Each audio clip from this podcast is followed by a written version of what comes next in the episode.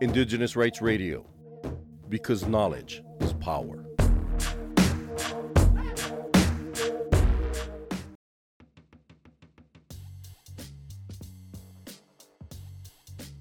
World Youth Skills Day 2022 takes place amid concerted efforts towards socio-economic recovery from the COVID-19 pandemic that are interconnected with challenges such as climate change, conflict, persisting poverty, rising inequality, rapid technological change, demographic transition, and others. Young women and girls, young persons with disabilities, youth from poorer households, rural communities, indigenous peoples, and minority groups, as well as those who suffer the consequences of violent conflict and political instability, continue to be excluded due to a combination of factors. In addition, the crisis has accelerated several transitions the world of work was already undergoing, which added layers of uncertainty regarding the skills and competencies that will be in demand after the pandemic has been overcome. IYX Africa, or Indigenous Youth Exchange, is a registered non-profit organization that offers remote assistance to indigenous communities in rural areas of Southern Africa. Their primary focus is to teach youth sustainable development, how to grow food naturally, natural wellness, and how to utilize their culture to produce a livelihood. Craig Beckett tells us about a new project that aims to teach the youth alternative skills in food growing. Good morning, Cultural Survival, Sheldon. Well, the Monday Craft Eco Hub, IYX Africa's project, was created to come into the community of Platfontein, Northern Cape. It's about 15 kilometers outside Kimberley, to teach the children alternative skills in food growing, natural food growing. We have chosen the method and practice of agroecology due to it being one with nature. It's a natural form of growing with nature. And these are natural people. When I say natural people, I mean people from the bush, who has more ability to learn from nature than from a classroom. So here you have the Tung and the Kwe that will be learning agroecology as well as alternative healing practices like homeopathy, learning alternative ways to mentor each other. And in this also, being part of Monday Craft is a gallery.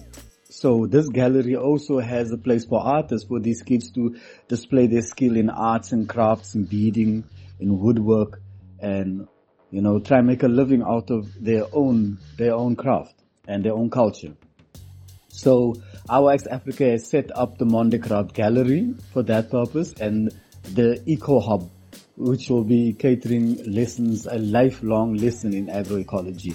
And in that also, taking agroecology and translating it into foraging and gathering, which at this moment, in food security, we as hunter-gatherers and native people don't have that, that part or department in food security where we can say, we are foragers, we eat bulbs, we eat leaves, we eat berries, we eat these things and we hunt.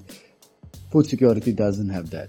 So this is the first time that IWACS Africa will be translating such a manual into Tung, Naro, Nama, Joansi, Kwe, all these languages that will now have youth trained in a Trainers of Trainers program that will actually help these youth not just create skill, but use their skill in a way to either develop themselves or their community.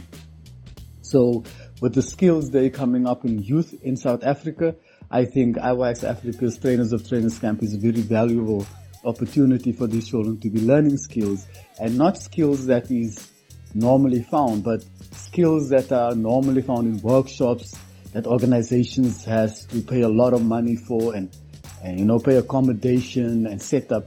Here we have a set skills program that would actually give a kid a skill, and he gives that skill further away. So Monday Craft Platfontein is going to be the future example in agroecology within the native community, where these children's skills will exchange. In that too, Monday Craft will be doing a a skill exchange and information exchange via a Child of the World postcard that will link children, for example, that we are talking to now, a community in Boston, and this community in Boston will now communicate with children in Platfontein, and they will exchange skills and information and so forth. More about this will come up in the youth camp that is coming up, our Trainers of Trainers Sustainable Youth Camp, as well as our IYX Africa Sustainable Indigenous Youth Conference. We'll also be launching our website coming out soon, and more information will be on the website. Yes, so thank you, everybody. Yeah, this is my piece, my brother.